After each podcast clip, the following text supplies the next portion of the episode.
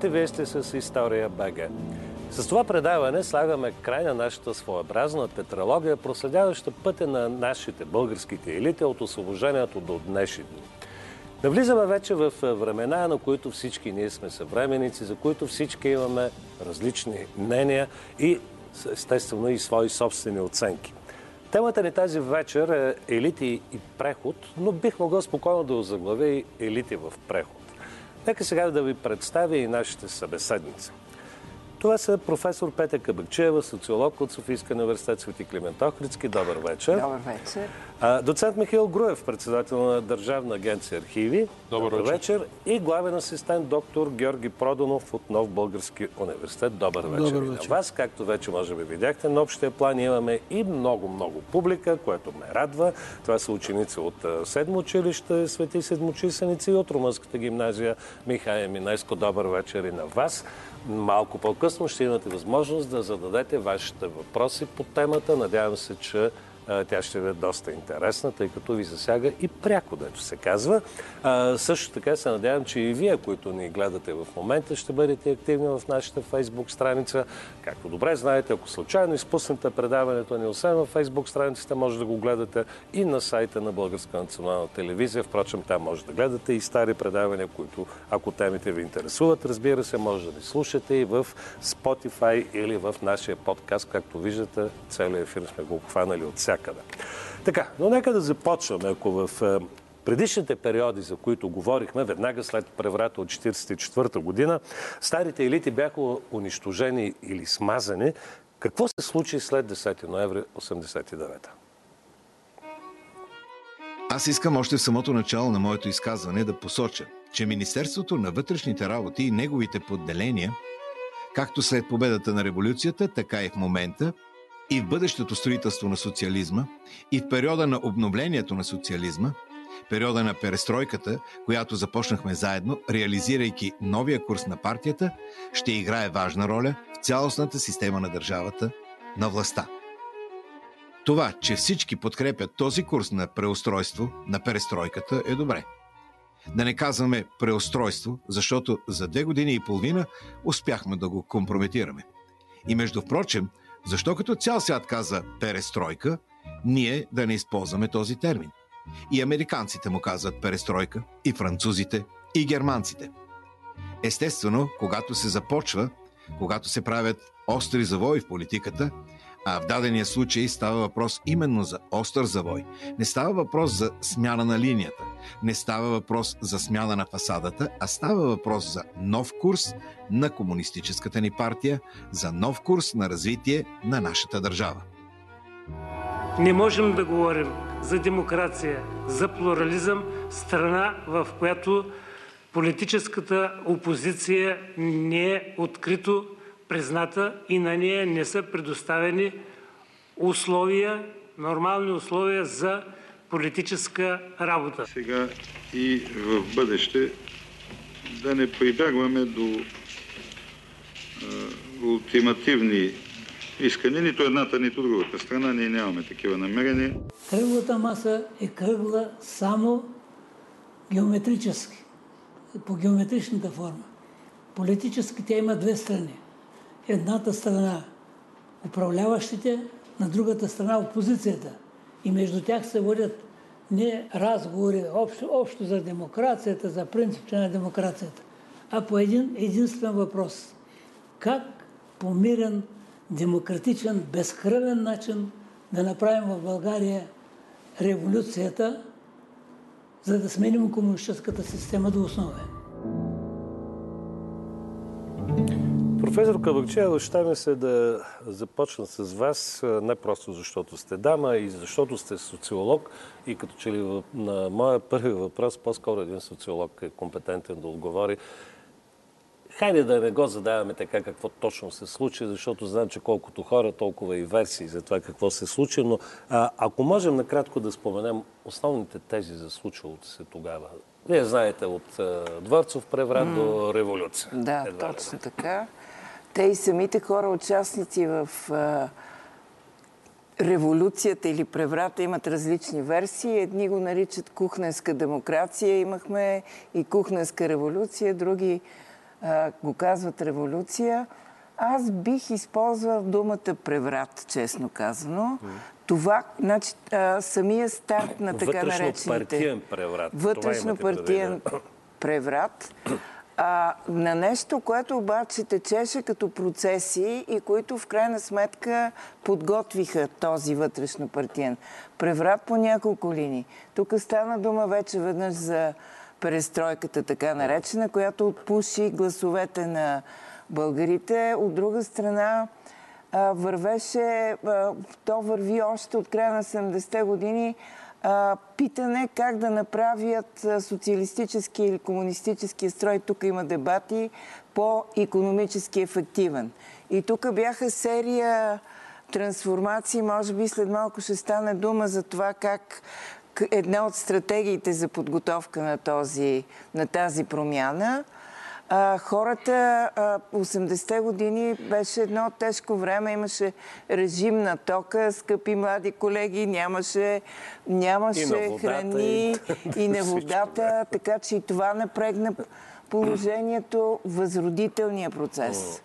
Едно изключително ужасяващ, ужасяващ так на, на Българската комунистическа партия тогава, който предизвика и нелегални действия от страна на българските граждани с турски происход и, а, и провокира едни от първите дисидентски организации, като така, да. независимото Дружество за защита на правата на човека и както демократична... и екологичните проблем, проблеми Както и Русе, да. точно така, обгазяването на Русе 87-8 година, което също изкара майки с колички на улиците.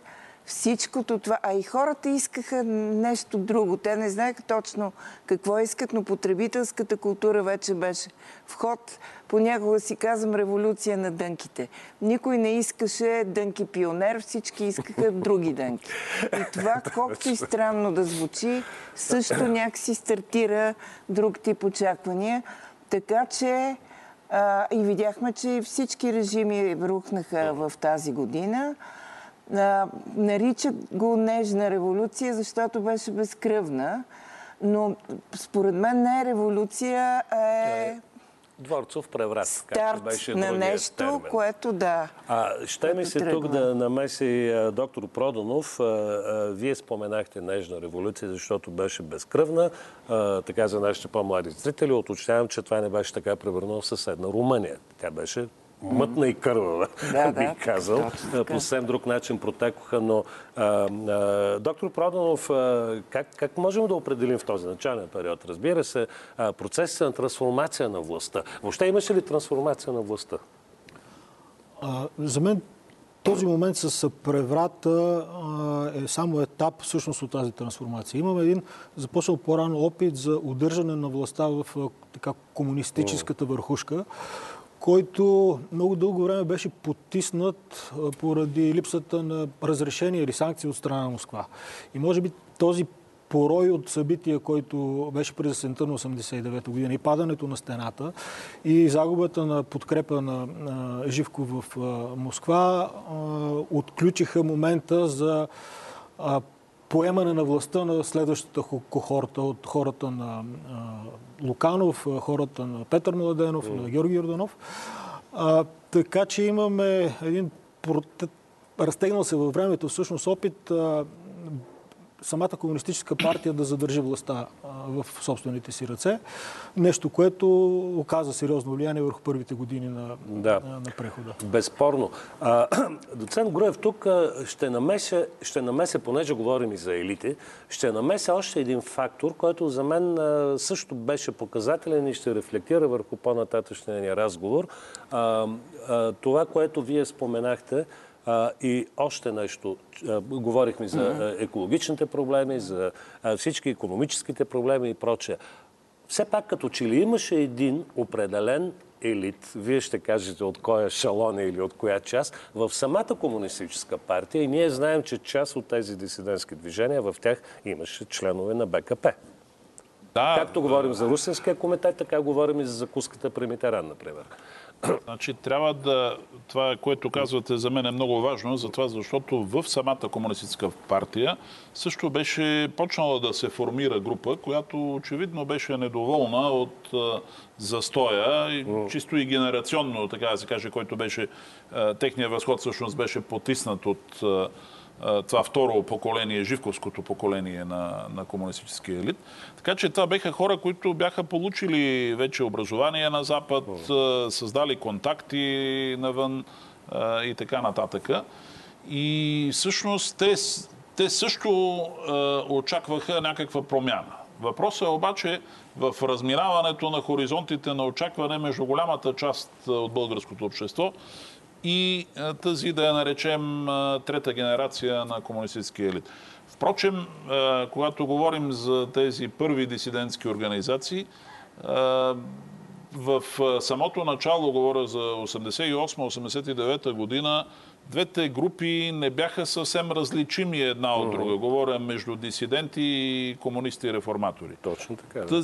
Този разлом настъпи по-късно и може би едва с събитията около 14 декември 1989 година, може би после ще стане дума за това, се появи така видим разлом между двете групи и те трябваше да изберат част от тези дисиденти дали да върват с опозицията или да се върнат, така да се каже, в руслото на Комунистическата партия.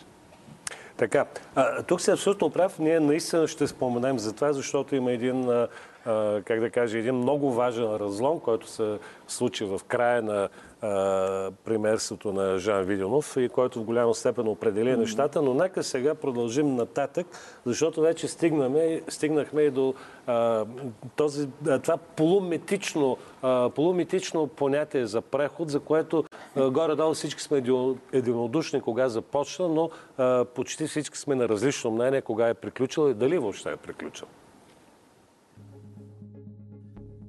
Фабулата на прехода. Път от едно място към друго, ново, е по-скоро теоретична, отколкото реална. В политически и прагматичен смисъл това означава, че всяка обществена промяна, която не отчита интереса на консервативните групи, е обречена на провал. Това положение се потвърждава и исторически и от текущите развития в страните от бившия източен блок. Резултатът е намирането на политически равновесната точка – стопанска инерция в пазарна посока, поддържана от повторно възникващия частен сектор при почти повсеместно връщане на бившите комунистически партии. Резултатът е край на прехода. Разликата между отделните страни е предисторията. Затова и в конкретния облик на края връщането е към различни предпреходни състояния. Българското състояние през по-голямата част от 90-те години на 20 век е полудържавна економика, слаб частен сектор във видимата част на економиката, популистски партии или партия на власт и в опозиция, непрозрачност на отношенията на властта с бизнеса, плюс парцелирано общество, без интерес от равни стопански и правни възможности. По повод консенсуса в началото на прехода трябва да се каже ясно, че той не съдържаше нещо особено – и не се основаваше на някаква екстравагантна, национално обособена и подробна концепция за бъдещето на страната. Това, противопоставено на миналото, съдържаше пет абстрактни и скучни, но важни принципа.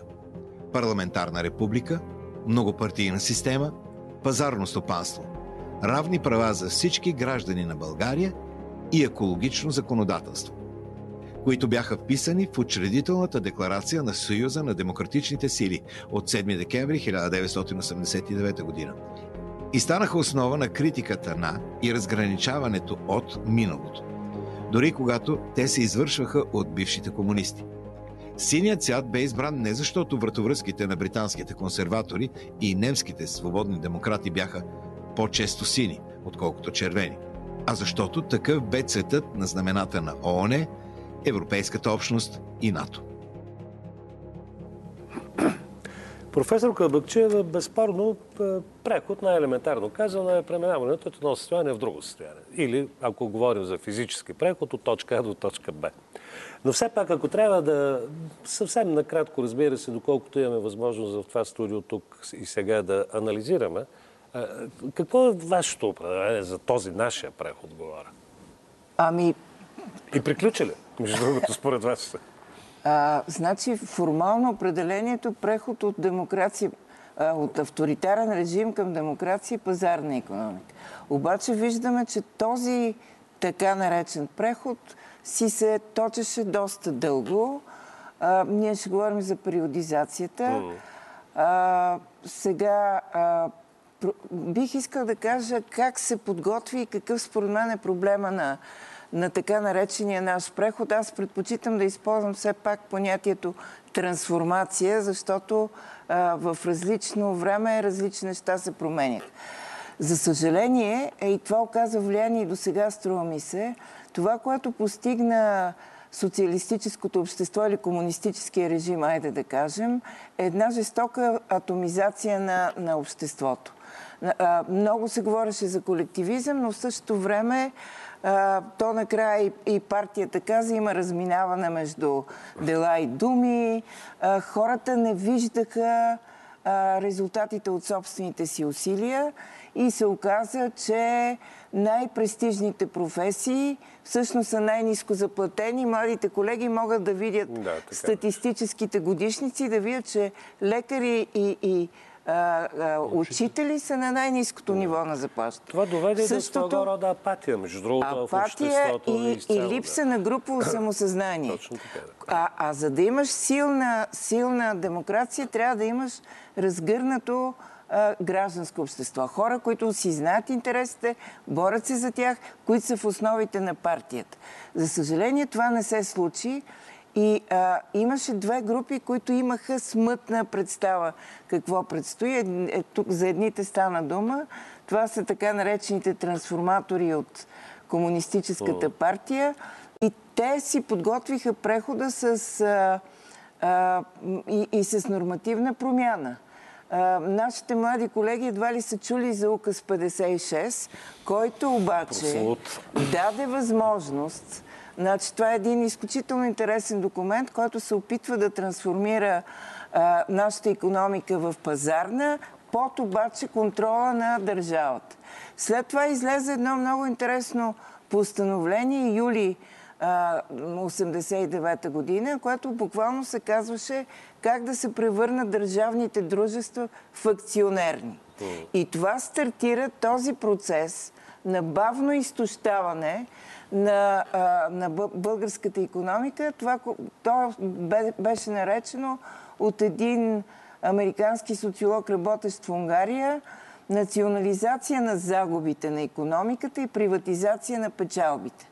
1994 година нямаше приватизирано нито едно голямо предприятие. В същото време дисидентите имаха една абстрактна представа за демокрация. Човешки права, демократични институции, свобода на словото. Тези два, значи това, което нямаше, първо нямаше стабилната диференциация на самото общество и второ, тези две виждания за прехода по никакъв начин не се стиковаха. Да. Едните не мислеха в економически термини, другите не мислеха в категориите на демокрацията. Това, така да се каже, завари, промян, завари промяната неподготвена идеологически и тя тръгна на базата на а, стъпки, грешки, а, частни интереси, които си пробиваха а, място в, в този хаос, който беше първоначалния преход и така. Да, ами тук, тъй като вие споменахте вече сакралната дума периодизация, ще дам думата на доцент Груев. А, имате предвид а, да, как, на, на този преход. Как бихме поделили mm-hmm. прехода ли? Да. Това, е, това е сложен въпрос. Разбира се. И, Сега така... е време да направите една професура в ефира. а, за, за това, защото трудно е да го периодизираме, тъй като не е ясно кога свършва. Нали? И това е също един открит въпрос и пред обществото. Сега, ние, историците, приемаме с някаква условност, и то не всички, че, да кажем, приемането на България в Европейския съюз 1 януари 2007 е година бележи началото на някакво ново състояние, постпреходно на обществото. Тоест, можем да приемем някаква такава условна периодизация между 89 и 2007 година. Вече вътре как в този интервал, първо пак казвам, че проблема е дискусионен, открит и така нататък.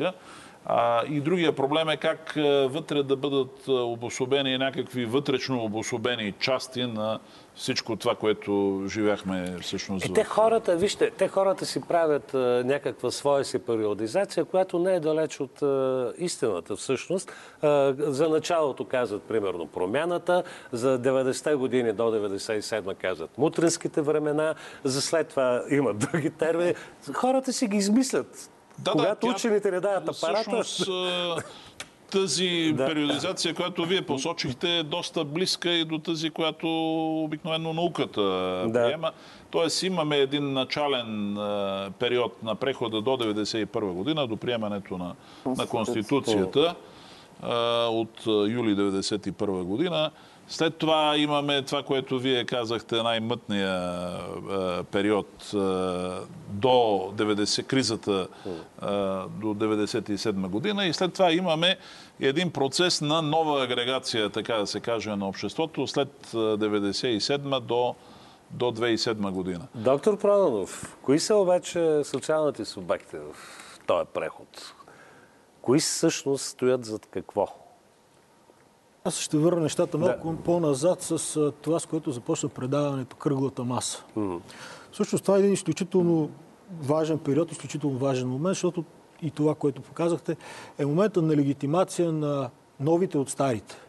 Тоест, този ясен комунистически елит, който допусна срещу себе си все още неясния елит на бъдещото СДС, бъдещата демокрация. Тоест това е един а, така ключов момент, който предопредели и по-нататък, щете, партийната система. Разделихме а, старото, новото и асоциациите на така отделните субекти тръгнаха в тази посока. И по отношение на прехода, може би на мен ми се а, ще да върнем края му малко по-рано, края на управлението на СДС 2001 година. Защото всъщност в края на това управление ние имаме... ОДС беше. ОДС, да. да. Имаме първия завършен цялостен мандат. На имаме направени, да. точно така, имаме направени всички промени, които са необходими за а, край на политическата и край на економическата реформа във варианта приватизация. И Идването на власт през 2001 година на Саксо-Бурготски компания по същество даде един различен прозорец, в който до влизането ни в Европейския съюз беше подготвен един нов тип преход. Много преориентиран економическо на елити и на различни а, групи, които бяха родени от този период ранния трансформация, за да а, поемат инерцията, която влезе с еврофондовете. Вече влизаха и други еврофондове. Тоест имаме два текущи процеса. Един е чисто политически, един е чисто економически, които си дадоха среща в 2001 година. И в този смисъл субектите на промяната бяха основно економическите групи, економическите елити най-вече. Те трансформираха и политическия процес, така че именно по времето на управлението на ОДС да се стигне до необходимостта от явно сливане на политическата с економическата власт, която след това се превърна в практика. Да, тя започна по-рано всъщност това сливане, но значи ви репликирам, просто се питам, докато вие говорихте, а, все пак нямаше ли, да не подценяваме избирателя, в крайна сметка да. то определя кои са, нямаше ли една а, вече умора от този на практика двупартийна система, която функционираше криво-ляво до този момент?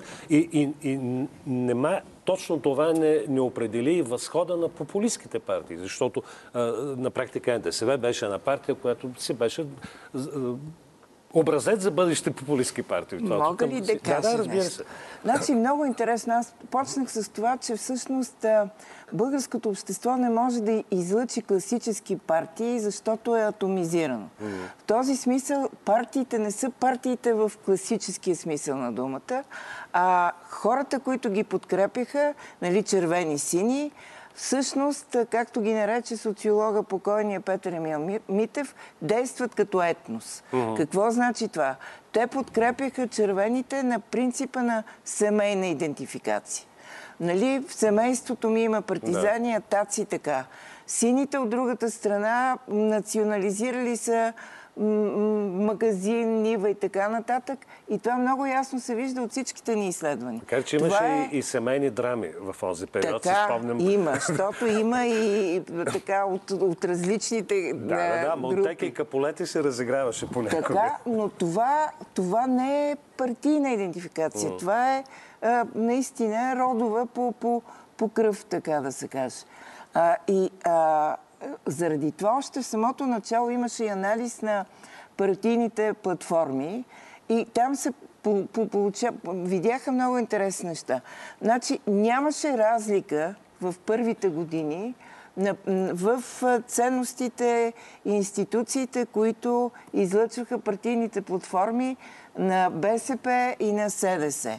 Думите, които липсваха, и тук ще млъкна, бяха справедливост и отговорност. Никой не говореше, не бяха споменати.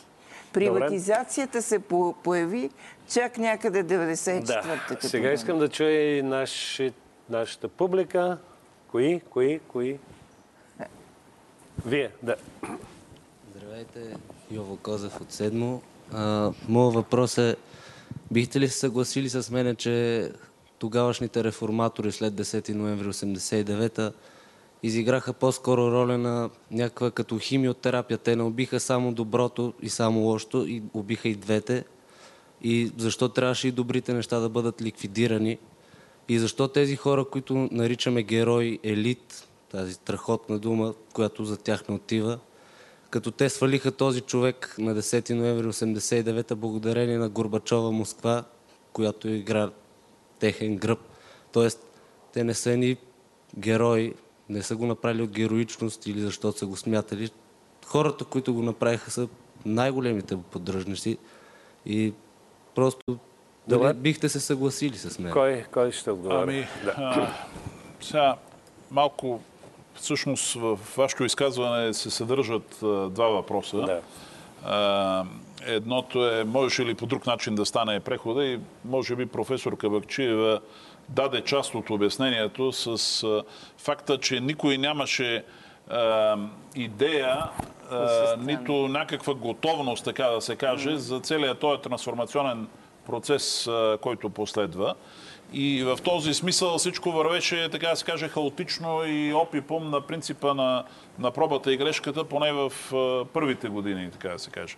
А, така че няма... А, ясно беше, че а, при една такава гигантска трансформация действително е възможно да част от нещата и предприятията и вероятно част от ТКЗС-тата да, да бъдат задържани но никой нямаше такава дългосрочна визия за това, което се случва.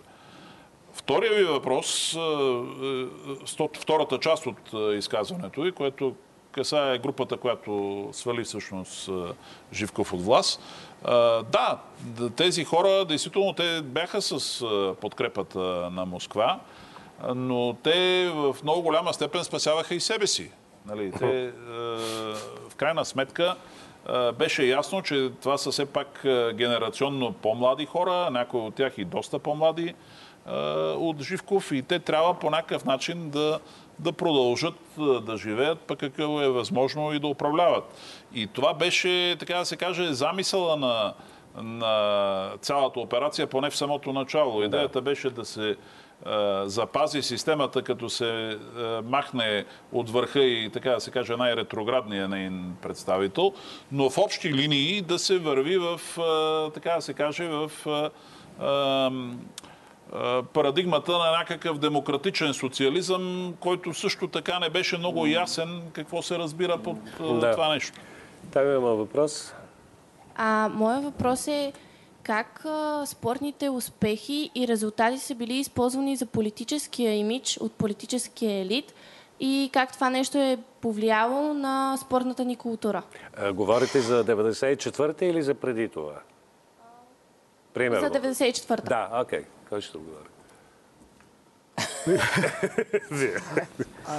спорта, особено в авторитарни, тоталитарни режими, винаги е част от управлението. Това е естественият отдушник, по който гражданите да се почувстват включени в нещо велико, в нещо голямо, да се преживеят национален успех и съответно това да се отрази върху така, отношението им към властта. Много активно преди 89-та година а, така, спорта беше част от а, общата, как да кажа, общата култура а, на социалистическия гражданин. След прехода след 90-та година, обаче се появи вече прехода, се появи тълкуването за може би пресиленото тълкуване за това колко е бил важен спорта в социализма. А спорта в социализма всъщност беше забележим и важен основно на Олимпиади, където се виждаше разликата между социалистически и капиталистически държави. А, може би в някакви спортове от типа на хокея между Съветския съюз и Съединените щати. Тоест целенасочена употреба свръхнормална, т.е. повече от обичайната в социалистическото общество, не можем да, да говорим. След 1994 година за мен беше абсолютна случайност. След 90 година явлението 1994 беше абсолютна случайност. Период на натрупване на възможности пред млади футболисти, които имаха възможност да се докоснат до западен футбол, да повишат стандартите по които играеха и начина по който имаха възможност да се реализира. И това беше един пик на патриотизъм или национална гордост, ако щете го наречете, в 1994 година, който не беше и а, не беше превърнат и в политически резултат. Да. Никой от тези футболисти не успя да направи политическа кариера. Опитаха, някой Опитаха, не успешно. Извинявайте, само да, опасявам се, че тръгваме така, малко се отклоняваме от основната тема, но все пак да допълна колегата. Действително, в годините на социализма в спорта беше, това беше целенасочена политика, в него беше инвестирано много. И ефектите от тази инвестиция се чувстваше, разбира се, тогава, но тя се запази някаква инерция и в 90-те години. Но а, важно е да се разбере, че а, един, всъщност спорта беше възприеман като вид отдушник, така да се каже, за да могат гражданите. Имаше Безпарно, един от идеолозите на Комунистическата партия Стоян Михайлов, имаше теорията за социалните отдушници, която всъщност препоръчваше именно такива форми на, така да се каже, на забавления за за обикновения човек, който, които да го държат в страни от политиката. Така е. Може ли да, аз Разбира. Е, значи, тая спорта, там всички не, ги заинтригува. Първо, значи, вие по същество питахте дали те са елит. Момичето. Защото и след това. а, елит са хора, които взимат важните решения веднъж. Втори път са тези, които са по достоинство. Това така ви разбрах въпроса. Вие казвате, бе, не са елит. Нали така? В някакъв смисъл. Те са и, и едното, и другото. Те самите имахме изследване и на, на политическите елити 93-та година и ги питахме, приемате ли се като елит. Казаха не. По разни причини. Mm. Така, за спорта. Това хубаво с 94-та година българи юнаци. Ама ако се върне малко по-назад, а, имаме феномена борци, да не наричам друга, да не ги наричам с други, с други думи. И те бяха елитни спортисти. Така наречените борчески групировки, които имаха съвсем други функции, а не просто слава на България. И много надежди. интересно да се види, да, тя, част от тях бяха олимпийски надежди, братите Илиеви и така нататък. И въпросът е защо те минаха от, от светила някъде и изведнъж попаднаха в този а, а, меко казано нелегален път в началото на развитие. А, и сега тук е много... Значи, имах, имаха ресурси и биваха използвани. Имаха ресурси какви ми. Значи, ако погледнете, те са олимпийски надежди, ама част от тях са били офицери или служители на държавна сигурност. Сега то, то се вижда биографите. Второ, те са били на Запад. Те имат, а, нали, ходейки, имат някаква представа за ориентация. Трето, те са силни. Четвърто, спорта, истина, че в началото на така наречения преход някакси мина по, по-настрани. Те си търсиха препитание, така да го кажем, и биваха използвани. За съжаление, което също някакси е проблем. И тук бих казала, че ние имаме проблем с а, назоваването на елитите, защото те са някакси като матрешки, ако знаете какво е това. Са кукли, които влизат една в друга. Значи не е ясно. Е, някой решава някъде голямата кукла. Това се спуска по-надолу на някакви други хора. След това то слиза, вероятно, при тези момчета, които са били блестящи спортисти и след това стават изпълнители на едни не толкова, на доста неприятни поръчки. Вие тия неща не ги помните, но те трябва да се знаят и трябва, и това е характеристика на нашия преход, между другото. Никъде другаде борци mm. трансформирани в мутри, няма ги в, в такъв, в такъв мащаб. И това е една от тъжните истории на прехода, бих казала. Така, сега се насочваме и към последната ни тема, само че ще го направим чрез а, гласовете на трима представители на политическия, на стопанския и на интелектуалния елит.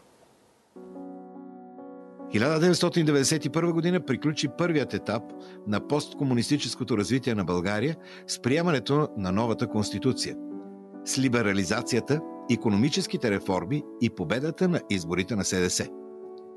Време на едни грандиозни промени, на един момент, в който българският народ показа уникална способност да бъде заедно, да намира съгласие, да бъде издръжлив. За съжаление, всичко това се загуби. Потъна в сивия си мрак като преход, в който взеха връх партизанските страсти, борбите за богатство, власт, пари, в който бяха спрени радикалните реформи. Политическите партии, призвани да водят страната, да я модернизират, да я развиват, всъщност водят една люта битка кой да пасе в бюджета на държавата и да обогатява своите партизани. И това доведе до съсипията на България и до всичките тези дефекти на нашата система. Когато започнаха реформите, ние доста наивно подхождахме към проблема за економическата трансформация. Предполагаше се, че като се либерализират цените и се раздаде собствеността на хора, то това ще създаде пазарна економика. Нещо, което беше грешно. Не си давахме ясна сметка за състоянието на глобалната економика, мястото на България към тази система – България беше предимно ориентирана към съветския лагер с валута, която се извършваше 80 на 100 от търговията, която търговия беше блокирана. Отношенията ни с Запада и пазарната економика бяха небалансирани. При това положение беше извършено голямо економическо престъпление през 1990 година, а именно обявяването на мораториума върху погасяването на външния дълг. Има големи съмнения, че част от валутния резерв на страната изчезна и се върна под формата на появили се неизвестно откъде капиталисти – Илия Павлов и други. Това бяха хора, които бяха подготвени предварително от тайни служби и се появиха като хора, които трябваше да командват цялата економика. Ние направихме преход от една държавна култура, която даваше много средства за тази култура, защото третираше тази култура като част от партийната и държавна пропаганда. Прехода означава отказ от държавна култура, което не значи, че изкуството е загубило своето важно място в обществото. само, че то трябва да си го намери. Порано, за какво да се заблуждаваме, творческите съюзи биваха наречени с малко грозното име хранилки,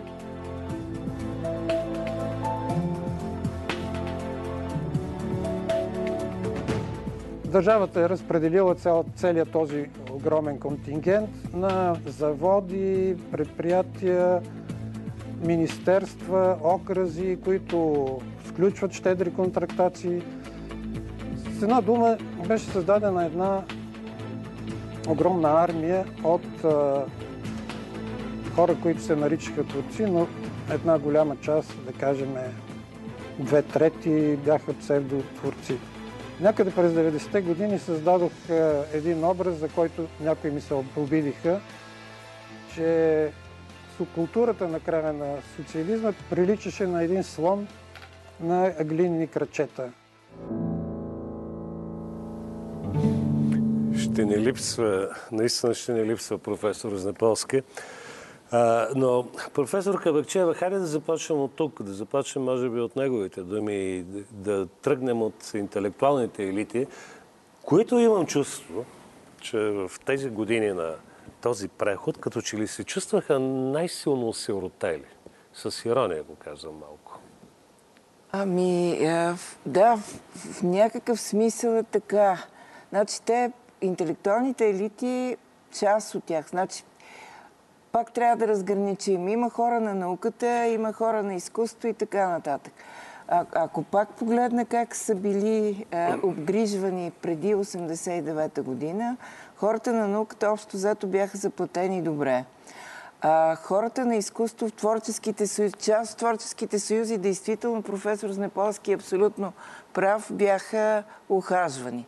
Не мога да кажа същото за, така да се каже, многото добре, е, за по-така... Академичния елит ли имате? Не, академичния елит сравнително добре беше заплатен. А, и те, от, част от тях, действително, сега някой би ги обвинил в пропаганда и такива неща, но бяха създадени много стойностни неща по времето на социализма в областта на културата и голяма част от тях действително с радост посрещнаха промените без да имат представа точно за економическата трансформация, политическата и така нататък. Първото Велико народно събрание, хората на изкуството са 5-6%. Е, това е така, да. Доста, Това е все така, пак. Да, да, да, не малко. Как, а... Валери Петров. Не, не, ама те са а, близо, близо да. между 20 и 25%, не е 5-6. Около 70 човека. Много повече. Да. Около 70, около 70 човека значи, са е, значи, събрание. Да. И след това постепенно, постепенно този процент изчезва, защото вероятно са се обезверили и сега какво да си говорим, все става дума за пари, съжалявам, че аз трябва да говоря за тези неща, но бюджета за култура, така или иначе, и сега, и преди, е последна дупка на кавала, което а, не знам как, как да се интерпретира. Действително, втренчени в големите а, проблеми на така наречения преход, економическа трансформация, политическа трансформация, се забрави, че всъщност без духовността, без високите достижения на културата до никъде няма да се стигне и ще се стигне до това, с което започнахме. Всеки мисли за себе си, какво да дръпне, как да открадне нещо от трапезата. И това е нещо, което просто трябва да се промени. Не може, не може да продължава така. Доцент Гроев, ако, ако трябва да отидем и да си помислим какво се случи и кои бяха всъщност и кои са политическите елити, за интелектуалните до някъде, без да се шегувам вече, всички помним времената, когато инженери или професори ни возиха в частните си таксите, защото така си изкарваха хляба. Това, това беше реалност. Политическите елити.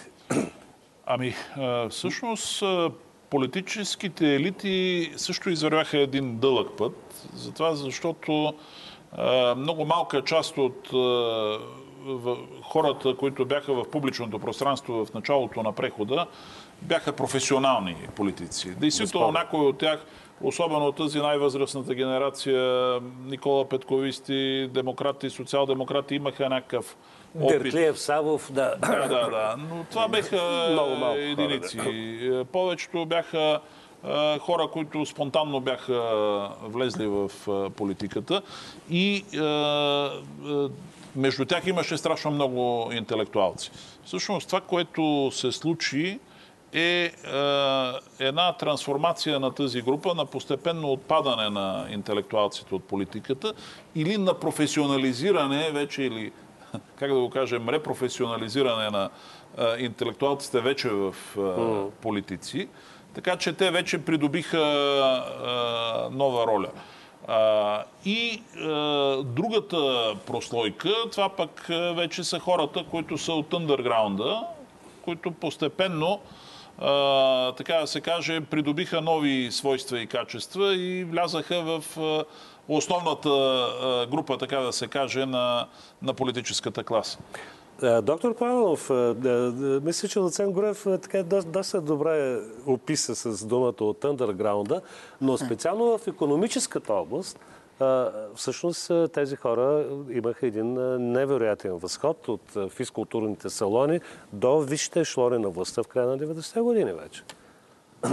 Имаме специфична спойка на тези, за които стана дума андерграунда, с а, а, на хората, които всъщност контролираха политическите решения. Mm. Значи имаме момента на а, ранния политически елит, който Всъщност в Великото народно събрание около 50 човека от, 200, от 420 имат предишен политически опит на такова ниво. Всички Това останали, от БСП, основно от БКП. всички останали са а, така, желаещи да се занимават с политика или втори, трети ешелон. А, много бързо след това в а, политиката остават а, 70. Тоест, отпадането е доста голямо, а трансформацията в посока економическа власт за сметка на загубената политическа е чувствителна. Тоест, вие говорите за преизбирането на тези хора в следващите, в следващите народни, народни събрания. Да, всъщност да, 70 човека повтарят кариерата си, но много повече можем да намерим в имената на хората, които се занимават вече с новата дума бизнес. А, така че тази трансформация на първите, на ранните елити на економически, на политически, извинявайте, капитал в економически, а, предполагаше и все пак а, парцелиране, което се случи през тези групировки. Специфичното е нали, за да изключим теории за конспирацията, че предварително много отдавна и много надълбоко е подготвено, всъщност имаме работа с отделни групи, които са кохерентни на база на някакъв друг тип общност. Ако щете държавна сигурност, но това са хора, които са минали едни същи школи, едни същи контакти, едни същи общности. спортистите, те са минали по същия начин. И в този насипен момент на така, българския преход, това бяха действително групите, които можеха да формират около себе си и лобита и влияние. И това даде възможност то да се трансформира и економически, и в последствие и политически, и вече да се обърне а, системата, която е в момента. На практика економическите субекти да се излъчват а, политици, да се излъчват депутати или пък да предопределят едни местни избори, както видяхме и съвсем скоро. Да. А, тук ми се ще да поразсъждаваме малко, вече се буквално идваме в днешния ден, а, малко и за, а, айде условно да ги наречем постпреходни елити, но а, това са тенденции, които забелязваме още по времето на а, НДСВ. Имам предвид юпитата, които бяха тогава. Сега с, и пък и в предходни правителства, хора, които са получили високо образование в американски или европейски университети, т.е. с хора, които идват отвън. Може би, вие, кой да започне? Ами, ние малко излизаме така извън хронологията на прехода, но така ами, или иначе тенденцията, тенденцията е такава, действително. А, така важен момент, действително, на управлението на НДСВ, което на практика премахна не двупартийния, бих казал двуполюсния модел. Да. А, защото имаше и други партии и, и по-рано, но а, вече нещата се смениха, така да се каже, необратимо. И в този смисъл и тези изследователи, които датират края на прехода с управлението на НДСВ, също а, имат а, сериозни, основания, да. сериозни основания за това действително, това беше едно управление, което така да се каже, се опита да отиде отвъд биполярното разделение в българското общество и да потърси ново лепило за различни групировки и различни е, такива корпоративни е, групи, да ги наречем, които бяха изпаднали от е, от голямата политика. И ние видяхме тогава действително завръщане на част от хората от началото на прехода по друг начин и в нова роля. Така че си заслужава да се поразсъждава върху това. А, да, професор ами, Значи, има една много хубава книга «Бизнес елитите на България» биха препоръчала на Мартин Иванов и Георги Ганев, където има смайващи данни. Значи, те изследват ръководителите на най-големите държавни предприятия 89-та година, дали са се възпроизвели 94-та и 2005 година.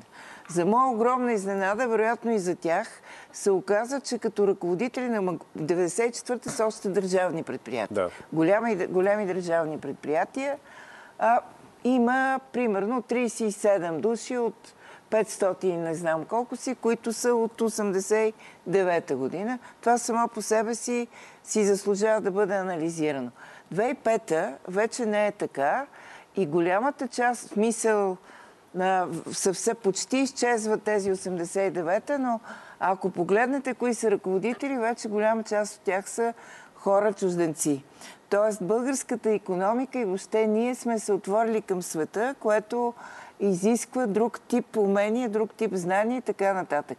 Имаше една група Г13, която се появи 93-та, на които се представяха за елит и почти веднага се разформирова, защото единия каза, ами тук има само двама души, които говорят английски. Красимир Стойчев. Тоест, изведнъж се оказа, че а, позна... включването в световната економика и в света е огромен ресурс. Този смисъл неизбежно беше не просто хора, които знаят езици, хора, които имат ноу-хау отвън да дойдат. Това е едно. И второ, ми, трябва да има смяна на поколенията. Бих казала, слава Богу. Така че някак си едно поколение, даже няколко поколения си отидоха и сега, драги колеги, а, или там как да ви още не сте колеги, дайте, дай Боже Ще да станете колеги. да, студенти. Ваше времето е ваше вече, както се казва. Да, така, това че беше трябва, да да се трябва, Точно така, трябва да се смени а, поколението. Така, на мен ми се ще вече да тръгнем и към обобщение, като ще ви помоля да не забравяте, макар че единствено доцент Груев е, да се казва от началото с нас в тази одисея за българските елити. А, от, да... минал, от миналото предаване. Е, така ли? Да, два пъти най-малко, да, все пак да, имате опит. Така е. а, да, да обобщим темата въобще, ако щете, и, и за ролята на елитите, разбира се. И днес започваме с вас, а, доктор Продонов. А, както каза и професор Кавилчева, не трябва да схващаме елита като нещо, което е елит, т.е. нещо специално. Uh-huh. Елита е, е, става елит тогава, когато мине през процес на избори. Избори през някакъв тип легитимация. В момента и в така много дълъг период от а, новата ни история елитът е оставен сам на себе си. Той е самовъзпроизвеждащ се. Избрани да бъдат избрани. Тоест затвореността на партийните листи, задколисните механизми, които плод на економически, политически или чисто човешки взаимоотношения работят, до голяма степен обесцениха думата елит и я превърнаха в нещо, което хем е свърхнатоварено с очаквания, хем в същото време е изключително успорено от персоналната гледна точка на, на българина. Така че си мисля, че нещата в а, а, отношението към политическия елит би трябвало да бъдат гледани много по-нормално, не толкова към важността на отделните участници, а по-скоро към като важността на системата, която генерира елит. В последните избори виждаме а, економически групировки, които излъчват депутати, влизат в листи, пренареждат а, преференции тези листи. Това всъщност, колкото и да не ни се харесва елит, защото те имат ноу-хау над властта. Да, и проблема е изцяло наш в това отношение неравностойно на практика, защото ние сме предоставили, казвам ние, като имам предвид гражданското общество и гражданите, ние сме предоставили възможността да избират на други. Това, че ги легитимираме на избори е просто нещо, което по никакъв начин не ни прави по-граждани преди това. Да. Доцент Гроев?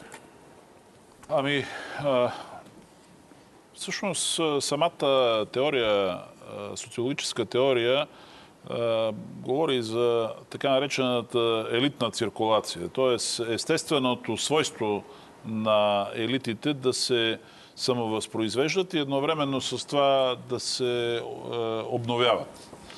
И мисля, че ние сме в, така, в средата на една поредна такава, вече постпреходна, да я наречем, елитна циркулация, когато всъщност елита напуска националните граници и се отваря вече в една европейска и в световна перспектива. Тук не бих искал да кажа, че се превръща по някакъв начин в световен елит, защото това означава нещо съвсем друго. Да. Но хоризонтите някакси се отварят пред тези млади хора, които, повечето от които получиха вече и образование на Запад, създадоха контакти. Тоест, ситуацията вече в страната е такава, че това предпоставя елита да не бъде, така да се каже, доморасъл или котловинен, както казваше професор Генчев. И професор Кабакчева. Ами, започнахме ли по някое време се казва, че има два типа елит. Елит, който взима важните решения, елит на върха и елит по достоинство, най-добрите в, в своята да. сфера. А, аз бих казала, че преходът наистина ще завърши, когато елитите, които взимат решения, са и елити по достоинство, т.е. с достижение. Е, това, беше, това беше прекрасно за финал, даже и аз не знам вече какво добавя след това. Благодаря ви много. Надявам се, че в рамките на тези четири предавания все пак и на нашите зрители им стана ясно какво горе-долу е елит. Аз само ще добавя да не бъркаме понятията елит с елитен и елитарен, защото понякога тези три думички се разминават и то драматично. Благодаря ви, че бяхте с нас. Останете с програмата на БНТ и до нови срещи, които боя се ще бъдат до година. Весели празници!